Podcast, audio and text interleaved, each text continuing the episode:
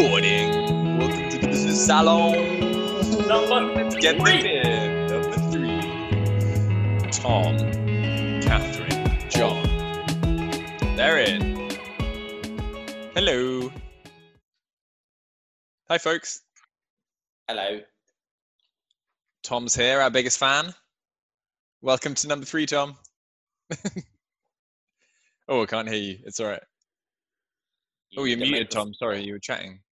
I, s- I was just, I was, I was just rudeness, so it's okay. okay, great, perfect. Uh, we've got Catherine as well. Hi, Catherine. Oh, we can't hear you either. We've got lots of beards, you're saying? I'm missing a beard. Yeah. Sorry, I forgot to put on the invite that you have to bring a beard with you. Just looking around in the most creative way to say how how can I like make a beard now? make it. You can make it with your hair, I guess. You can- yes, perfect. Hi, John Barnes. John's in, and hi, Christina. If you if you could pop your video on Christina, that would be great, so we can so we can see everyone. Does Uh, Christina have a beard? Christina, Hey. you know how to do. Hey. Hey, Christina. Sorry, I was not prepared for video, but okay. Oh, okay, it's all right. You don't you don't have to if you don't want to. It's just it's okay, it's don't worry about it. meet each other. Cool, nice. All right, I've uh, I've opened it up now, so if anyone else is going to drop in, then they they can drop in. Cool. Welcome to to business salon. You can carry on doing that, uh, Catherine. That was great. Just trying to perfect my hair there. Um, yeah, welcome to welcome to business salon number three. Uh, talking about talking about fuck ups today, talking about failure and, and all the things that all the glorious things that go wrong. Um, before we start, just wanted to let everyone know that we are recording this and we post these online afterwards. So um, if if you end up saying something that you don't want to be public, then you can you can let me know and I can edit it out, um, or just kind of be be aware as as you're talking that it, that it will go out on the internet. Um, and yeah, me and me and Andy were chatting earlier today about what the kind of vibe that we want from these things. Um, and, and the vibe's been really great so far, and we just want to continue that really. So we want we'd love people to be as open as possible, especially this time we're talking about failures and, and exploring that. So we'd love to love you guys to be open about your failures. Um, we'd love you to be real as well, to avoid as much kind of jargon and, and business business nonsense as possible, and just kind of get get to the get to the real stuff. Um, and then and then finally to be respectful because we're, we're going to be talking about things that didn't work so well today. So uh, let's try not to not to kind of bring people in if they're not in the room and, and, and try and own our own our failures as much as possible. Is that about right, Andy? Sound good? Cool. Okay. Well, we're um, while while some other people might pop in, we'll we'll just crack on. We thought we'd start by uh, with me and Andy sharing some of our failures, um, and then we'd love to hear some of yours, and then we can just kind of open the open the discussion up. Really, that sound good? Yes. And John, well, I run a business, John, so my failures, the two I'm going to talk about are, are our failures, but you can bring you can bring yours in as well, John, if you want. Um, and this, uh, Andy mentioned that this looks a lot like Bailey's. I'm not I'm not drinking an iced Bailey's. It's it's, it's just an iced coffee. Mm. Cool. So the first failure uh, I want to talk about is this the thing that we called the Flux Cells Network. Um, so when uh, m- me and John run a company called Flux, that is a we're like a, a consulting company, a small consulting company, and we help organizations to change the way they work. But when we started two years ago, um, and when we started, we had like slightly cocky ambitions to be to like make make a make a mark on the world and be be like have a have a big splash and yeah yeah be be important i guess. Um so we came up with this concept called called the cells the cells network where um anyone anywhere in the world could set up their own like version of flux of this company that we'd we'd only started a few weeks previously. Um and we were going to like share share that with the world and, and get them to to to do stuff wherever they were uh, so we put this thing we made a little like web page for it and put it out on the internet and like it within a few days, a hundred people signed up to be part of this uh, this network, which like didn't exist for a company that had only started a few a few weeks previously. Um, but it was amazing. Like it was amazing to have like that kind of validation, which kind of fed our fed fed this uh, this like slightly cocky attitude that we that we had. Um, but it was yeah, it was awesome. So I started like calling these people and interviewing them and saying like, what do you want to do? Like, what do what do you want to do to to do start your start your flux cell out in like I mean, we had people all over the place like like North America, South America, the Middle East, Asia, like people people everywhere. Um, and yeah it was it was it was a failure because it just like it just didn't go anywhere really. We we had this plan and like we stoked all this enthusiasm in people um, and it just kind of fizzled out because we didn't really there, there, wasn't really much substance behind it. It was a thing that was like totally driven by this a, kind of a misguided uh, notion of like scaling rapidly and uh, and having this big global impact when like we just weren't we were like nowhere near ready to do to do anything like that at that stage.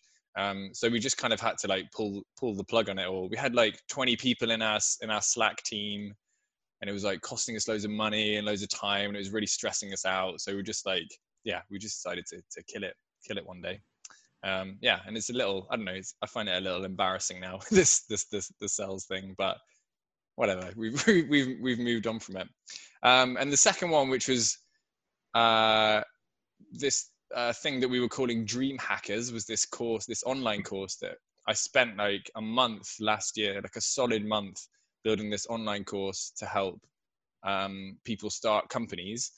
And we like, again, we kind of went all in on it. We were like, right, this is what our company does now. We don't do consulting. We like, we run this online course and we, we like had this plan to get can you remember what the plan is, John? We were like, yeah, within a year we're gonna have like a thousand subscribers, and we're gonna be bringing in like it was big numbers for sure. It was big numbers, big number, like a nice big graph uh, going up and to the right. Uh, and yeah, I put all this time into it, and we went on like a tour around Albania, trying to pitch it to Albanians, uh, which was mental. Looking back, actually. Um, and then yeah again and we had one person sign up um, and then we like embarrassingly had to had to just say like oh sorry it's it's, it's actually just not gonna not gonna happen. Because we we had to give them their money back as well. Yeah had to give this guy his money back. Poor poor guy. Um because, yeah so that was a total failure and a, and a, and a complete waste of my entire summer last year. But i mean i, I learned i learned some great stuff uh, about how to build build online things. But um yeah, it was it was a, a, glorious failure that one. so that my two. Andy, what are what are yours? oh, good. I get to jump in. Yeah. yeah. Um, yeah, like Jim said earlier, uh, we had a wee chat earlier about what was or some of the stuff or where we might position today. I went to a, an event last night that the Service Design Network ran in Glasgow, which was there was about sixty or seventy people there, which was quite cool, and they were talking about failure. Um, and it was interesting because for me, I wanted to yeah shift the dynamic quite quickly. So I'm going to go quite deep, quite quick with with two of mine, um, and not really talk about projects necessarily, but the sort of blend between uh, professional and personal. Um, just to say, I represent uh, Scotland's Flux Cell, uh, which is cool. so I'm, I'm, I'm still owning that brand. Um, No, so I guess I'll, I'll, do, I'll do two quite quick. Um, I think the first one for me, the biggest one, or one of the big ones that I'm reflecting on a lot now, um, because I have a cool group of friends I can talk to a lot of this stuff about was early on in my career. Um, I think one of my biggest fuck ups was not being honest about how my mental health was impacting me at work and my relationship with the people I worked with and the clients I worked with. Um, I was quite fortunate because there was a company I worked for where I uh, started early and, and um, I was involved in running projects and working with teams and supporting people in those teams. And I guess one of my biggest reflections from that was was my role as a, a role model or just, just a colleague and a friend and, and somebody else in that team. So if if I'm not able to be honest and open about what's going on for me in relation to my mental health and how I'm feeling and the impact that has on my work. What does that role model to the other people around me? You know, the, the fact that I'm saying I'm fine, I'm good, I'm fine, I'm good, and then suddenly, you know, I'm off for a week for an undisclosed illness. Um, or you know, like you make up some bullshit. So I think that's the one of the, my big fuck ups was not really being uh, sincere about what was happening for me and what what continues to happen um, in in relation to my mental health and how that impacts my work. And I'm a bit more fortunate now because I'm self-employed and and I, I work with cool clients who uh, who I'm able to be a bit more open with in terms of that that relationship. Um, but it felt harder when there was a nine to five and responsibilities, and I had to turn up every day and all of that sort of stuff. So I think for me, that the first one was yeah, what how I role modelled or how I feel I role modelled um, my well being in, in the context of peers and and and people around me. Leah's joined. Yes. Hey, Leah. Hi, Leah. We're just sharing our fuck ups. um, and my second one, uh, I'll do this one really. Uh, I'll try and do this one quickly too. Um, and this touches on some of the stuff that was mentioned last night, the event too, especially by Leah as well, which is which is great because she's just joined. Um, there was a project we were working on, and and early doors when I was when I was doing this work, um, the, the organizations we were working with were really interested in embedding designers in their organization to support culture change or um, mindset shift or whatever word you want to use for that sort of stuff. And somebody said something last night, which I can't. Uh, yeah, if you've got a culture of fear, none of your fancy processes work. It was actually Leah who said it, and I, well, Leah said it and quoted somebody else. I can't remember. She'll tell me who the quote was later. But if you so if you've got a culture of fear, none of your fancy processes work. And I was quite young and naive in my professional career then, and really believed that uh, these fancy design processes that we were selling to clients would would create change and um, make shit happen. And I had a particular project, a number of them, but one in particular where um, where a member of staff went to be embedded uh, in an organisation, and we hadn't done any of the groundwork to to really understand if the space that they were going into was safe, uh, if they were, you know, what, just what that environment looked like. Because we thought, or I thought rather, I thought um, all of this stuff that we'd done, we could put them in, plonk them into this this work environment, and, and good shit would happen. Uh, and good shit didn't happen. Bad shit happened, uh, and relationships broke down. There was bullying. Uh, there were tears from everybody. It was it was a total shit show, um, and that was because I didn't respect um, the fact that actually before you put anybody into any kind of context in a work environment there, I think there needs to be, there has to be groundwork and, and, foundation work done to make sure that the, the environment they're going to um, is safe. That's that you know, uh, yeah, that they're respected, that they're looked after. Um, and come, coming back to this point around culture of fear, the organisation has it was a local council and it existed for a long time. And the, the, the, there was I think eight or nine people. They described themselves as the Rolling Stones of the public sector, uh, which, which says more about their age than their uh, rock star style, I think.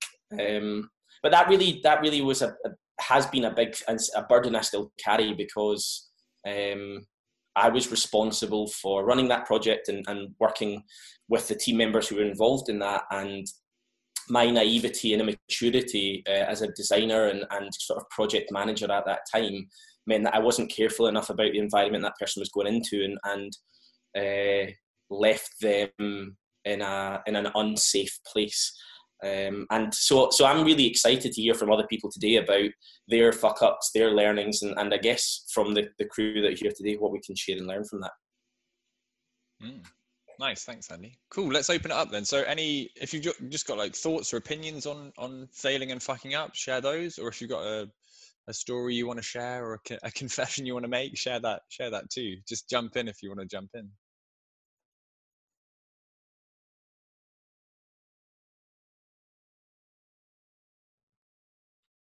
Um, I'm going to jump in in terms of the um, the topic of like not setting things up properly. So I was working on quite a sensitive project, um, conducting research, and completely hadn't kind of set ourselves up for debriefs and and kind of looking after ourselves. And I think I was very much on the receiving end of, of that being difficult, um, which was a fuck up and something that I'm quite glad happened within the team and not with the client. So now when we're kind of um, bridging quite difficult subjects, that's something that we we very much like put into place um, at the start. So that's my. This is my advice. Oh right, yeah. Straight into the fuck ups. Straight in. Mm. Yeah, that's Uh, but yeah, I think yeah, bulldozing ahead. In, uh, yeah, not always a good good thing. Mm. Mm. I guess knowing like when, because sometimes bulldozing ahead does work, I reckon, but sometimes sometimes it just doesn't. And I guess like fucking up is is a good way to to teach us like when when it's right and when it's wrong. Mm. Mm. when you but when you bulldoze. Oh, sorry, John. no, go ahead, Catherine, please. No, I was just going to say when you bulldoze, I think you know that sometimes it's going to go wrong, and that's kind of part of the deal. So I'm very instinctive, and I will get like ridiculous ideas. And at the time, and it's quite often, you know, late at night or in another time zone or something, I'm like, this is great. We're going to send Valentine's cards from America to all of our clients. And like, I did that, and it was a total bomb, and hardly anyone ever mentioned it. And that, but at the time, you know, I was so excited, and I'm like going down the post office to get stamps, and but I'm like, I'm amused by it. So even though the fact that it totally bombed, I'm still like, well, yeah, remember that time we sent Valentine's cards? That was really funny. So faster, but really like. So I think I try now not to send quite so many late night emails when I have a really creative idea because I'm like, well, just write the email and then, yeah, maybe just send it tomorrow. Um, but I think it's kind of a part of the deal if you're that, if that's your nature to be sort of a bit crazy and creative and and yeah, these ideas come when they come and yeah, the downside, like the flip side of that is sometimes it's going to be total shit and you're going to be embarrassed, but you can laugh about it. Mhm. I just want to build on this theme of um, bulldozing, or there's something about passion in here in a few of these stories. And I, I have, um, well, early on in my career, I had a temptation to always like blag slightly further than it was actually okay for me to blag. Um, so I'd often like advise, consult, speak, um, when really it was like the job of someone with a couple more years experience than me um, to do that. Um, and to be fair, it it never. It, I can't remember a time it really went wrong, but there's always that feeling that it might. Um, and I've definitely had it with other things like the cells fuck up that uh, Jim mentioned, because that's also my fuck up. Uh, had it the other way round, writing a book, feeling, am I? Is it okay for me to do this or not, or am I? Am I about to go? Is my passion and are my emotions just totally taking over here? And what I, I think where I'm it feels interesting because it feels like a moment where you could be taking a risk and stretching your comfort zone and therefore it could go great it could pay off you could learn loads you could boost your confidence or you could just like go straight into a wall and feel terrible and affect someone else negatively um, and i feel like a job that i have to do continuously at the moment is when i have like flashes of brilliance where i want to run to the post office or I've got some mad idea. to like, I'll, I'll, I'll normally start writing an email, leave it in my drafts, and go. I'm going to come back to that in a few days, or I'm going to like meditate on it, or I'm going to go for a walk. And when my emotional state is a five out of ten, then I'll decide if that idea I had when I felt over the moon was good or bad. So I, I feel I feel like learning to notice my own like pseudomania and then decide what I'm going to do with that is is really important. Um, and I've I've definitely not not figured out how to do it yet. I think that probably is a, a skill of maturity and and growing up. Yeah, I have a lot of draft posts in Medium of things because I don't know what I think until I write it. So I, I've written like a bunch of launch things about crazy stuff I wanted to launch or I was thinking about launching, and then I just leave them in drafts in Medium. And then, yeah, if it's still on your mind, then it's something to go back to later on. Mm-hmm. But in that moment, that frenzied manic kind of moment. It's just like just get it down and then leave it, walk away. But we, Jim, do you want to talking about, build like, on that? personality types here. It seems almost like there are people who, well, like John and maybe Catherine, like people who are like zero to ten emotionally. Like, are are you guys more prone to taking risks and like potentially failing Yes. than like I'm more of a kind of four to four to six, or like maybe a bit more, a bit bit more like three to eight now. that I've been hanging out with John and my wife Ellie, who are like insane. Um, yeah, I wonder if it's like if risk taking and failure is more of a Some people are more prone to it than others. But isn't that like the entrepreneur profile anyway? I don't know. Maybe. I don't know because I definitely I, I definitely think what's coming up is an interesting recipe for a partnership because whilst um, I, I mean working with Jim is amazing for me because I go zero to ten and when I'm a zero he's like things are actually all right mate. Uh, and when I'm like an eleven on ten and and it's starting to feel like a rockumentary uh, at that at, at that point jim's jim's a five and he's able to say cool yeah let's talk about that tomorrow maybe or and and it definitely helps me be a bit bit less mad um not to neglect that jim has his own insanity of course but it definitely helps me to, to weigh mine off with his I'm I'm going to uh, try and draw Christina in. Hey, Christina. Um, because I think one of the fuck ups you made was asking me to design your website in Flash when we were at university together, which probably didn't last very long. Um, remember that? I built you CMYK or some CMYK website in Flash.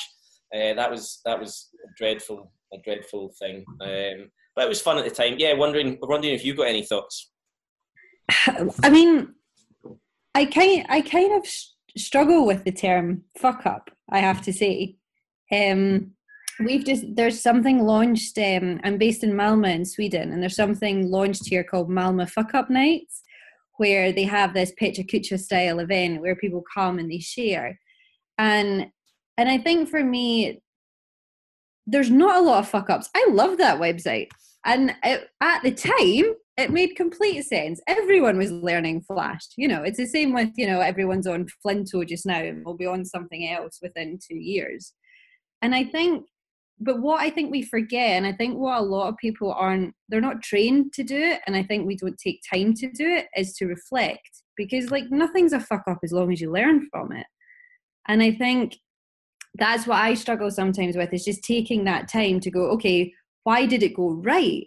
Or why did it go, you know, wrong? And what and what can we change about it? Because I think what you mentioned, Andy, with regards to kind of an environment, I've had a similar situation last year where we weren't necessarily in the best environment and we weren't set up to have the conversations with the client that the client was prepared to do. And we almost lost some staff because they found themselves in their first time project and it was very stressful and at the same time with what um, i think it was mia sorry i can't see the name but we did the same thing with regards to research and we had no debriefing after having really serious conversations when i was working at macmillan cancer support. And we then realized okay the next time we do this but i think if you don't try and if something doesn't go wrong then nothing gets better and and nothing gets done. But i think i think there could be some better i don't know maybe tools or ways in which how do you reflect and how can you make that part of your practice? Because i think a bit like documentation it's something we all know we should do but we don't. Um so i mean i'd love to hear about if people have any suggestions for how they reflect on things that go right or wrong and how they take stock of that That's something that we're um, working on internally in Snook, just between people who are interested in, in working in the open. So, where you might want to share something that you've done or thought about, or um, I don't know, finished with a client, it, that comes from reflecting, but also just generally documenting your work anyway, which is something we should be doing. You're right, we should every day just be like, oh, here's the thing that happened instead of scrambling at the end of a project going, what the fuck? What do we do? um, so we're talking about creative documentation and using illustration and film making and things that we're keen on doing um, just personally to capture throughout a project. Um, and then today we were throwing around the idea on Slack that a lot of us get stuck with our week notes or um, blog posts that we want to do regularly because we don't quite know how to say what we're trying to say. We don't know if we can say what we want to say. So we are float, floating the idea now of sitting down and not really interviewing each other, but just sort of talking and, and having prompts and then documenting that conversation and then turning that around to either project documentation or something for the public.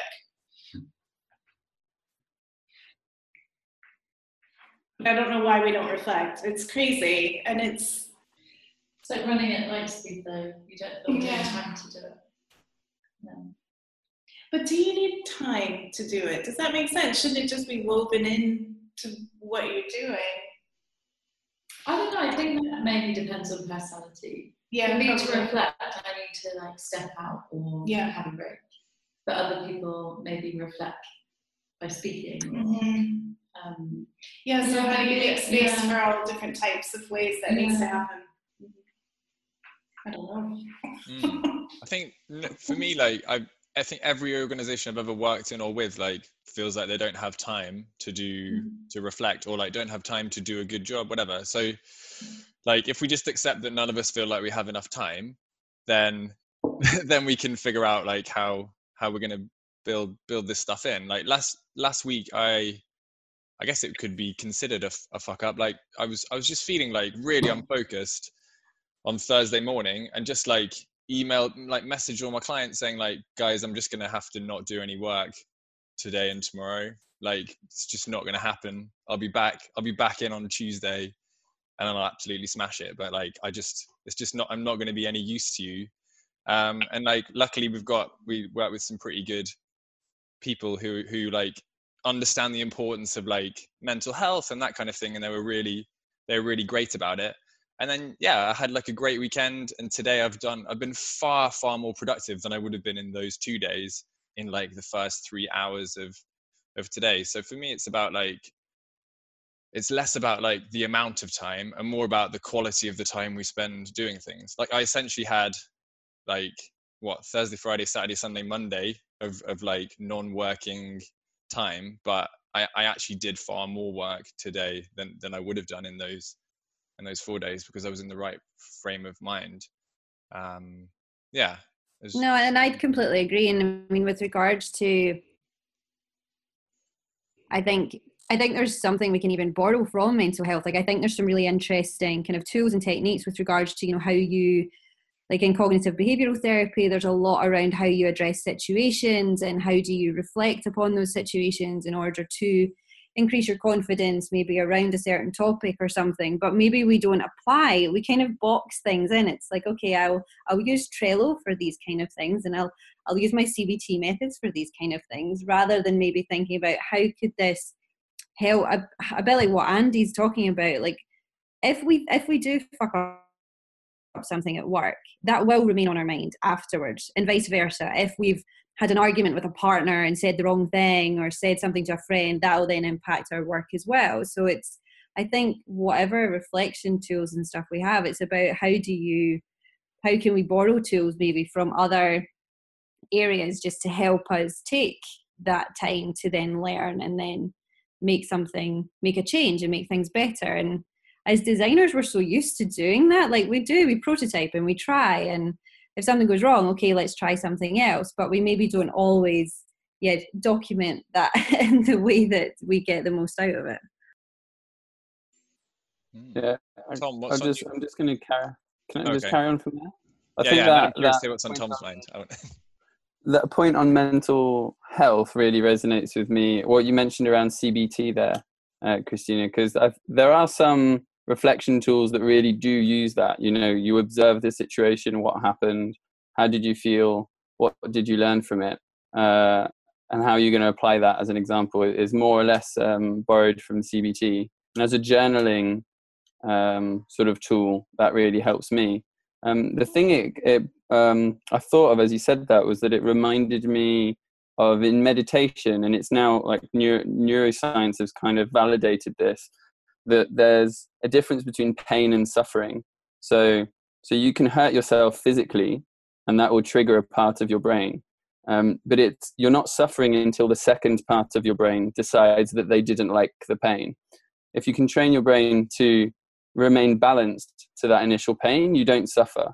Um, and I think what to, to, bring this back to failures, I often have events that are failures, um, and they're just facts that you know I don't know I did something wrong. I, I something that I perceive as being wrong or negative happened, but then my reaction to that uh, is the important thing. If I if I decide that it's an opportunity to learn, then it's not a fuck up. If I decide that I feel one of the like more pointless emotions like guilty or ashamed or embarrassed, um, then I've like truly created a fuck up. I think in that scenario, um, and that is only within my mind. Like the event happened, um, it's only within like my subjective experience that I can hopefully like manage whether it's a fuck up or not. Um, I, I think that's that that's something that I feel I mean, I'm sure we could all learn, but I definitely like could could learn to react to those events in a way that make them more constructive and less harmful, mainly for myself, really. I think that's really interesting because I think you do how you react to a situation massively depends. And I, again, kind of going back to Andy's point, when you're then working with a team, like what what one person will perceive as a, a fuck up, someone else won't. They'll just brush it off, and then you're like, what how, how did you not imagine that to happen and that's happened to me a few times whether it's with groups of friends or it's with kind of team uh, projects where your perception of something going you know completely wrong someone else is like no but that went great because of this so again surrounding yourself with people who maybe have slightly different reactions or thresholds is then kind of good because they can help you maybe shift your perspective on something. And I think that's the type of thing that maybe starts to shift this culture of fear, either in an organization or in a team. Because if one person doesn't fear it, then that positivity is maybe a little bit more infectious. Um, but I think it's about sharing and about getting perspective, because otherwise you're just trapped in your own kind of what mm. happened here did it go well what what could have happened differently kind of spiral you like tri- triangulate your your perspective against a few others and you sort of t- tend to net out at like something that's probably more more accurate than than your raw emotions initially kind of decided on i guess in that situations where we create these these forums for sharing. An example that i thought of when you mentioned perspectives there is when someone's late to a meeting you can be like incredibly annoyed that that person was late to the meeting and we're now 10 minutes late. Or you can say great i've got 10 minutes to like dawdle think but but the event is the same and yet our reaction or the perspective that you chose has made this this event like bad and that's that's just made up in our minds i guess I'm, I'm going to ask a question to the group in a second, but before I do that, I'm wondering if um, if Tom's got anything he wants to to share because he's smiling and shaking his head and stroking his beard and just doing the Tom stuff. And I want to. Um, I'm just loving the words that have been said here. I don't have any real examples of fucking up, not any I want to share, but uh, fear, shame, pain, suffering. It all comes from, from my point of view, it all comes from communication and expectation management. If you don't do that, you, you know, and a, and a point passes, and you get more, and you think, and internally you're thinking about that one thing, that builds the fear. Something that won't happen, probably won't happen. They keeps telling me this. That's not going to happen. Stop, stop, ruin over something. Stop, stop distilling it in your head, making it stronger. And it is all, you know, fucking up is internal, like everybody's been saying around the table here. And it's, it is about reflection. And why don't we reflect? We don't value it. Or you know, who will work, you know, you, you talk about time. And so you, you finish something, you should have at least, you know, a period of reflection, but you go, no, no, let's go on to the next project. And it, it is a, what's the word? It's, it's about making something worthwhile and respecting yourself and using that as an important period of uh, whatever the word is I'm trying to think about in my head. What were you thinking? Um, well, maybe off the back of that as well, I think it's it's about taking stock for the better or for the worse. Um, I remember doing a project and um, kind of going to do like the final graduation with some young people, and I think just before something hadn't gone to plan, or I was quite a few years ago, I don't remember what it was, but very much focusing on the negative and like that one thing that went wrong, and was reminded by a guy from Israel who was like very much um, focusing on that being quite an English attribute to focus on the negative and you know not praise and not like self love and be like actually I led a really cool project for two weeks and look at these people and how happy they are. Uh, screw the plan, like it doesn't really matter. But I think as much as it is like taking stock that that yeah that thing didn't work and that that's something to take for next time. It's like being like congratulate yourselves as well for everything that did go right. And and on um, John's uh, point around perception of, of, the past and what happened, I was watching um, Daniel Kahneman's TED talk on memory and kind of perceived memories. I can't remember exactly what it's called, um, but it's all about how we kind of package that up at the end. And maybe if we do document as we go through, we'll see more of the fun and more of the good stuff. That you're not just then left with the end result that I think when it's small budgets and small time scales is actually always unachievable. Is that the peak end rule stuff where he does the um the test where they give where they like put put something what's it called? Like when you have like a camera up your bum?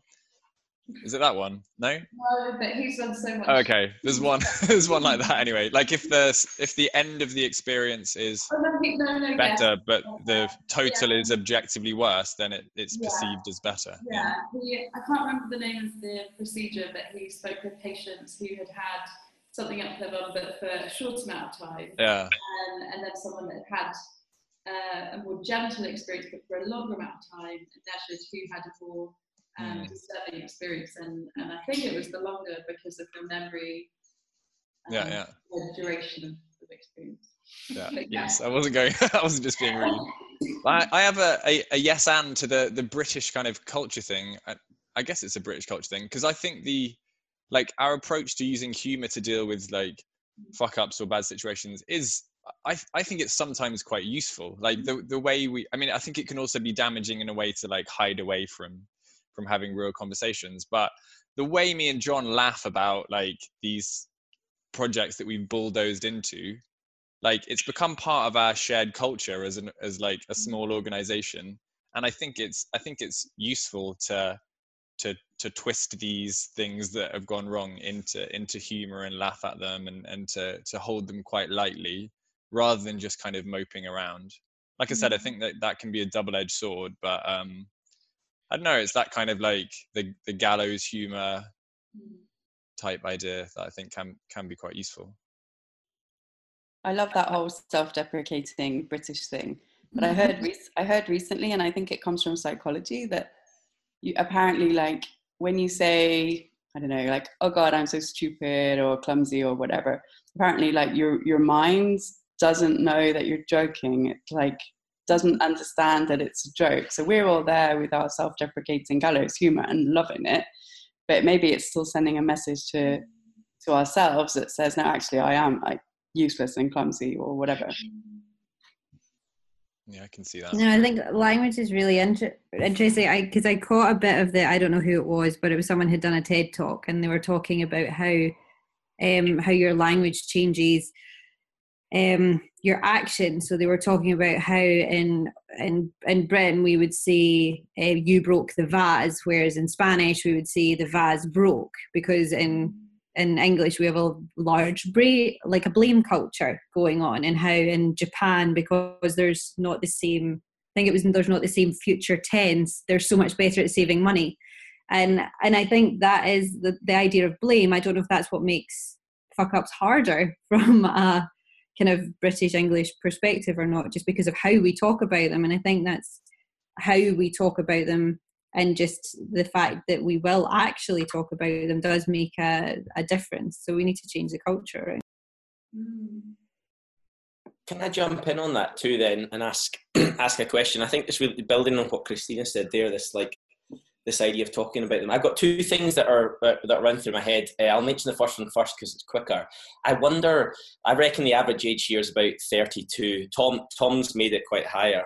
Um, uh, but I reckon the average age is about 32 here. So I, my first thought was like, is, is there something about our age that, uh, like our, uh, like the fact that we're a bit older, that's allowing us space to reflect and, and accept failure? And the second part, which is more a question but a bit of an observation too, I think I'm pretty sure most of the world has seen the Ken Robinson talk on creativity in schools and stuff, um, the TED talk, um, and he I'm going to bastardize this a wee bit, but just just to give it some context in here, one of the things I take from it is that we've built a system where uh, you're right or wrong, right? One plus one is two. If it's three, you're wrong, right? So this this idea of, of how we're educated from a young age um, is pass or fail. If you don't get your five A's, you don't make it to Cambridge. If you don't get your two A's and a B, you don't make it to Glasgow School of Art. Wherever we educate, right? So that, that's how we're taught. Uh, up till we're what 18 17 18 19 uh, if we're lucky enough to stay in school uh, or choose to stay in school uh, and then we get to work and so we've got this whole experience of like uh, we have to be right like everything you know we have to be right through all of that all of that space. And then suddenly we're at work and we uh, well my i sorry i uh, still want to be right. I want to be right okay? I want people to know i'm right and to know that the work i'm doing is right and it's good. And so my question to the group um, i think which we've, we've got what 20 well, yeah 20 minutes left 39 no 19 yeah. Um, i guess is what is failure and who defines failure. Um, because what I'm noticing from the conversation actually is a lot of the stuff that we've all failed at has allowed us to uh, draw some learnings and maybe some successes from as in I've, I've learned this thing I won't do that again. Um, and so yeah I, I, guess it and it kind of resonates from last night. I just wonder if anybody has any any views on what is failure because the Oxford Dictionary says failure is not a success uh, and then I guess my question is what is success and who defines success but I'm going to stick to the first one uh, I wonder what anybody thinks. What what what is failure?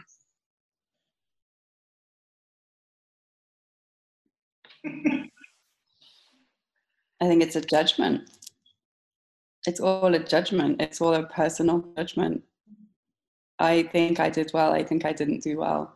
Or you judge others. I think my colleague did well. My colleague didn't do well. It's it's so abstract. Actually, there are like real genuine fuck ups that we make. Like you know real mistakes that everyone can say like ah yeah that was really silly but it happened because and we learned from it i think it's all just a big fat judgment and i've got 10 years on your average age and i'm much less attached to being right than ever before and i think that's i mean i took a year sabbatical until quite recently from from my own indie consultancy to borrow jim's terminology um, and I think, I mean, a lot of the self reflection and a lot of the personal work that I did in that time, and also going into kind of mindfulness and all of that, they are much, much less attached to being right. And I've seen that the way that I interact with my colleagues now is very different.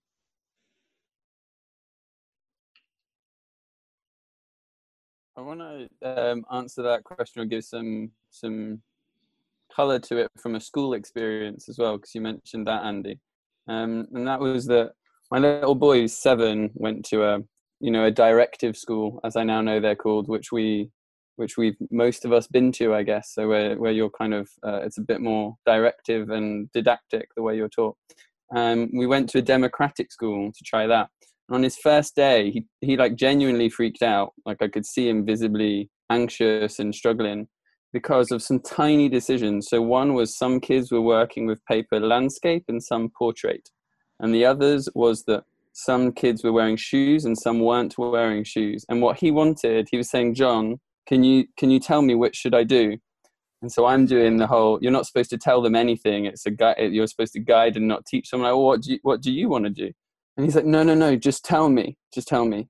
And he's totally freaking out. And a couple of weeks later he'd really dropped that and at the end of the experience I put it on video i asked him what's the difference between this school and your old school and like so succinctly, he just said, When my old school, they told me what was right or wrong. In this school, I get to decide.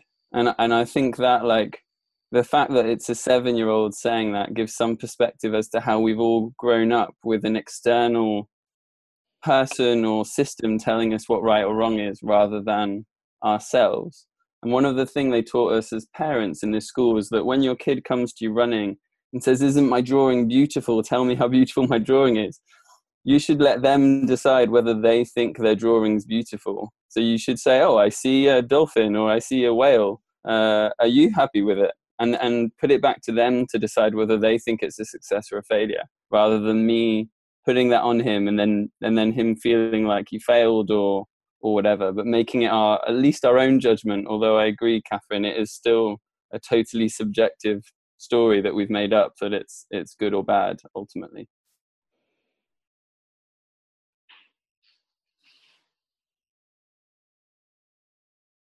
Yeah picking up on the school thing i actually wanted to to kind of pull andy back in and see what what his experience is of um, people at Hyper Island because we've got quite a few colleagues here from Hyper Island where it, I feel like it's a lot more freer with regards to the um, kind of what you do. There's not necessarily right or wrong. You kind of choose the courses you're interested in, and I'm I'm wondering from a kind of creative perspective, like do you find those students approach the success or failure of their products projects differently from how how maybe like we did at GSA, where someone's opinion base deemed it correct or not. Oh shit. Um, uh, uh, okay, so openness and realness, Andy. Yeah, yeah, okay, that's what Jim and I talked about on the phone. yeah, so I'll I'll go. Yeah, I'll, um, I started working on Hyper Island six years ago, and about six years ago. And the reason I still work with them uh, is I think the way, from an outsider's perspective, right? So I come in, I come in to support a module, right? So I support a, a small part of the education system at Hyper. Um, and so that affords me lots of benefits in the fact I don't have to be in the rigmarole of being involved with hyper, you know, I'm not employed by them, blah, blah, blah. I get to come in and do my thing and they employ me to do my thing, which, which is quite empowering and also uh, is, is great for me because uh, I think I do a good job, I get good feedback and uh, from the students and the staff. So I, the, one of the things I, t- I used to talk about quite a lot early on about hyper was that what I felt that we were we we were taught, if you like. So for those watching, Christina and I both studied at GSA. Christina was a year above me at the Glasgow School of Art. What I thought, er, certainly early on in our, our education, was we were like, um, well, what Hyper does is learning by doing. So the students were being educated through live projects. They were working with real clients. There was real responsibility and I think what what we were sort of being do what what I experienced certainly through some of the earlier projects was was um, was different. So I, I, was I was being taught uh, in some ways by people who hadn't worked for a long long time and who had been in that education system and been teaching people uh, about yeah learning by theory as opposed to learning by what it's like in the real world. Um, so one of the reasons I love going to Hyper is that you know the, the mix of of students of demographics of cultures of it's just a melting pot of wonderful people who really want to shake things up. And i think it's an interesting dichotomy because they still have to get a master's right? That ultimately they're still they're still in a program where they have to pass or fail. So there's still a right or wrong. Um, but I, th- I, think more broadly, there's a there's a there's a more open uh, open learning environment which which allows me to do deeper and more meaningful work, um, and I think allows the, the the, the the people who come on to the Hyper Island program to not just explore who they are as as designers or creatives or where they want to go but but all, it also forces them i mean it literally forces them. There's the you know way way week forces forces people to ask questions about themselves that they've maybe never asked before. And i think that's really really really fucking important and is something that more of us should do. Um, and yeah, I mean, maybe maybe you could punt that question to Jim or John because they've both been at Hyper way longer than I have, uh, and and like I said, my involvement is annually and for about two or three weeks. Um, Jim was was uh, in, well, I don't know how long Jim was there. He can tell you, and John as well. So yeah, be curious what their guys' thoughts are because I know Flux. Um, my partner Alex is really interested in redesigning education. I know that's something that John and Jim have talked a lot about through Flux. Alex went to work for Skills Skills Development Scotland in Glasgow, and, and she was looking at the future of education. I know that's something John and Jim have been exploring, and John just touched on there with with his wee one as well. Um, so, but I'd be curious. I'd be curious to kind of draw those two in to to hear what their thoughts are on on that too, just to throw to throw the stress that I'm feeling right now back to them. Uh, that's that reference to last night, Leah. Mm. Throw the stress onto John and John and Jim. It's not stress, but hey, we should talk about that stress after. um, I, I suspect they might just define success in different ways. Like if if success is defined in traditional education, like is defined externally, through grades or like getting a really good crit from your from your professor or or whatever um i think i suspect at places like hyper island that the definition of what is success um like become like the, the the individuals own it a bit more themselves which creates which creates this like a different problem um for people. So so rather they worry less about grades but they maybe worry more about like their purpose and getting the getting the right job and like aligning their uh yeah their like life plan with with their career and, and this kind of the kind of the the, the millennial problem. Um i guess that that a lot of people are feeling now. Yeah I, I that's that's kind of that's that would be my my take on it. That like we we all have different definitions of what success are and if if failure is defined as like not success um then yeah that that just kind of shifts from an external an external definition of success to an internal one so just out of, out of curiosity do you think one of one of our issues is we're, we're not very good at setting success criteria? Because if we're if we're going through all this suffering because of these fuck ups that we have is it because I, when we enter something, our success criteria is maybe not realistic, or maybe you know we don't have a success criteria as I want to learn something from this, or something? Like is that if if failure is ultimately defined by how we define success, should we be redefining what success is in order to not suffer so much through these? Yeah, my my opinion is that uh, well, I I I've lived a lot of my life like not really having an idea of what success looks like, of like not really knowing what the future is. For me, like past September or like past October is like a, a hazy a hazy mist. I, I I have no like life goals really that are particularly concrete, and that's like really comforting for me because like I I can just kind of go I can go wherever things things take me, and I, I really feel like I'm not failing because because like life's kind of unfolding in in in its in its like random way, and I'm not like I don't I don't have a a desire to be like a father of three living in living in a, a, a country house with a yeah with with like a Mercedes or something. So because I don't have that image of what success looks like for me, it is immensely comforting to not have to work towards that. So that that definitely works for me. the the, the kind of an incredibly loose definition of success. But I know for others, like having a goal and having a purpose and a direction is is really comforting and, and makes them feel safe. So I don't know. I suspect it's just different for everyone. Um, I'm reminded of two kind of principles here. One is it seems that failure is negative or bad when we're attached to an outcome like when we're really attached to a, a particular expectation or outcome occurring and if you know the algorithm in your in your body goes if outcome does not occur then flip out and panic basically. And, and and it seems that you can't feel like you failed if you weren't attached to an outcome. And the second one was if it's an externally given outcome uh, like by by an external system like an exam or like a like a pushy parent or a leader who who expects too much of us i think it's i think it's worse as well.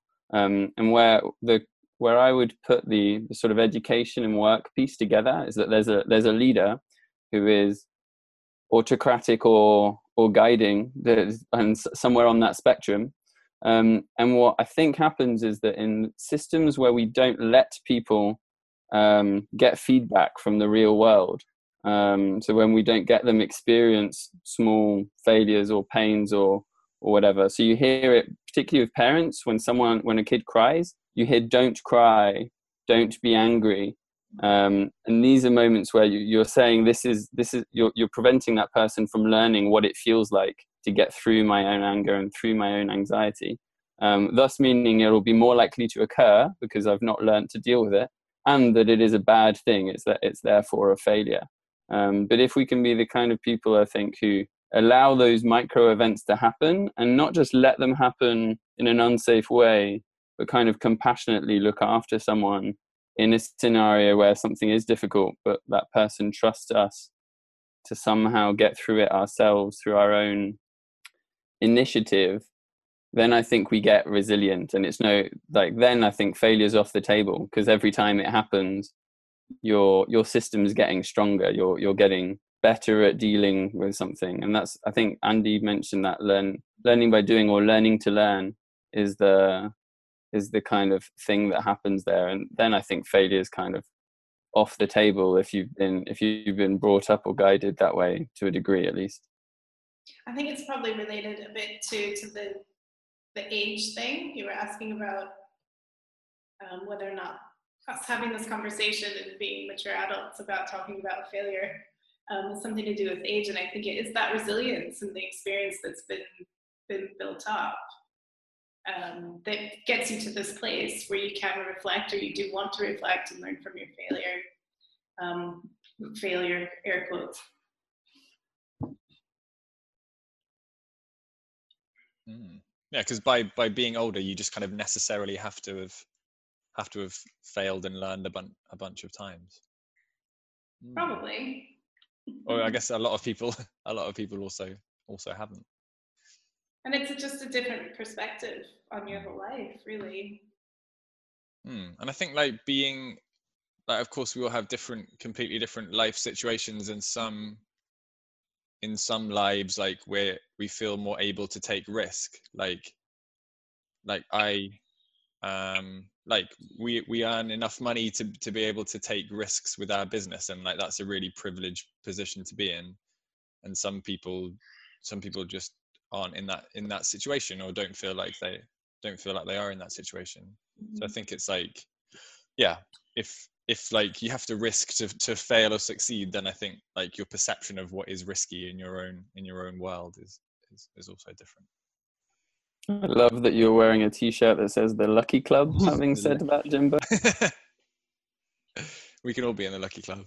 Cool. We've got two minutes two minutes to go. Go on andy. Have you got a you got a thought go on i was going to ask you to sum up anyway all right in that way that you do in that way that I do. Yeah. Um, or if anyone else has any final thoughts before Andy does his summing up, do that, we'd love to hear them. If Steve, Steve, if you have any final thoughts, uh, you've just popped in here at the last 15 minutes. Uh, you don't have to, but um, yeah, anyone with any closing thoughts? Go on, Steve. What have you got? I didn't even see you there. I saw you last night, though. Hello. Hello. Hi, Steve. Yeah, we can hear you. Oh, you can hear me. Cool. Sorry, guys. I'm on a train, so it's going to be pretty poor. That's all right. Um, sorry, I'm late. Uh, yeah, I think it's really, really good to catch the, the back end of this, and it's quite topical. We're, I, I know that Andy and Leah were at this event we went to last night, the service design event, talking about failure. Um, and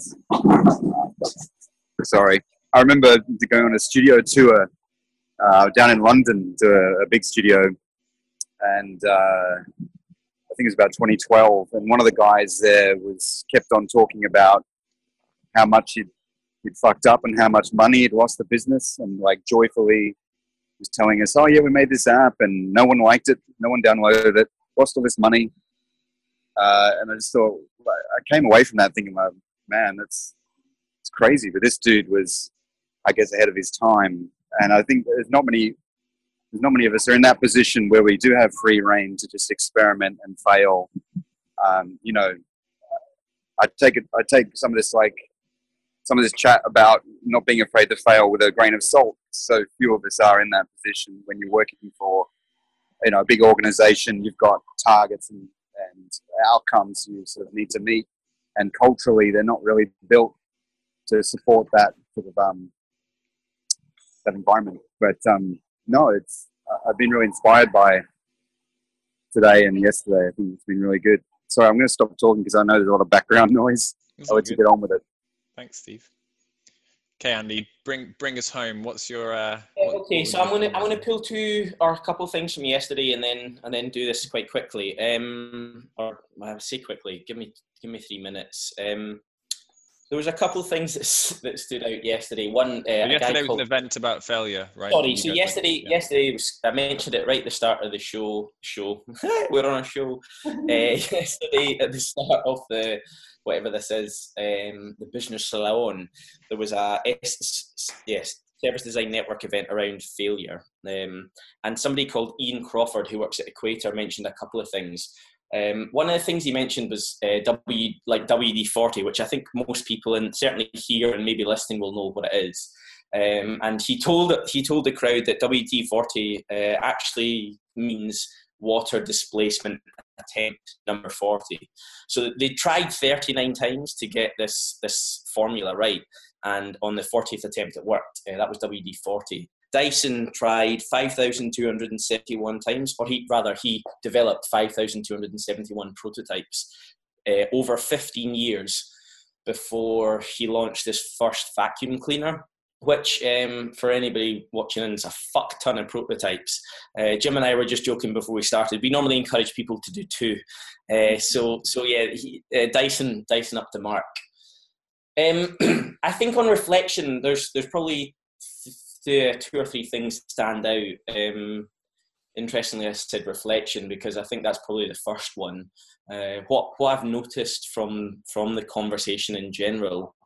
Um, is that it sounds like reflection is one of the one of the key things to to us making sense of of failure uh, or fuck ups and, and, that our ability to do that individually and collectively is is a really important and integral part of of making sense of it so so I feel this is um, these are kind of provocations actually as opposed to reflections um, from the conversation. I, I, don't I don't actually think failure or fuck up is a is a real thing because what what I'm hearing from everybody is that most of us learn something from that and and then have a choice uh, to do something different. If we choose not to do that that's fine um, but most, a lot of us do. So i, I think reflection's a, a really important part of that. The second uh, is john's point which i think was really really um, important too that that actually like this this idea that failure is a, a neg is is negative when it's attached to an outcome. Um, I think I think that's really poignant because actually I think for most of us again the work that we do and the work we're invited to do involves clients asking us for an outcome, right? And if we don't meet that outcome, then surely that's a failure. And in my experience, often uh, I might not reach that outcome, but other cool things happen, right? Like relationships are made, or bonds are made, or people grow, or people leave companies, which you would think, well, that's a fucking. Fail. I, I do a lot of coaching, and people might leave their company after the work we do, and and the company might think, well, that that was that was pretty shit. You were coaching my member of staff, and then they left, but perhaps that maybe that's a success for that individual, but a failure, or, or, or seen as a failure for the company. So I think on John's point or and the final part is this idea of subjectivity. So that actually all of us uh, are equally responsible for yeah our view on what's good and what's bad what's right and what's wrong what's uh, what's a failure and what's a success.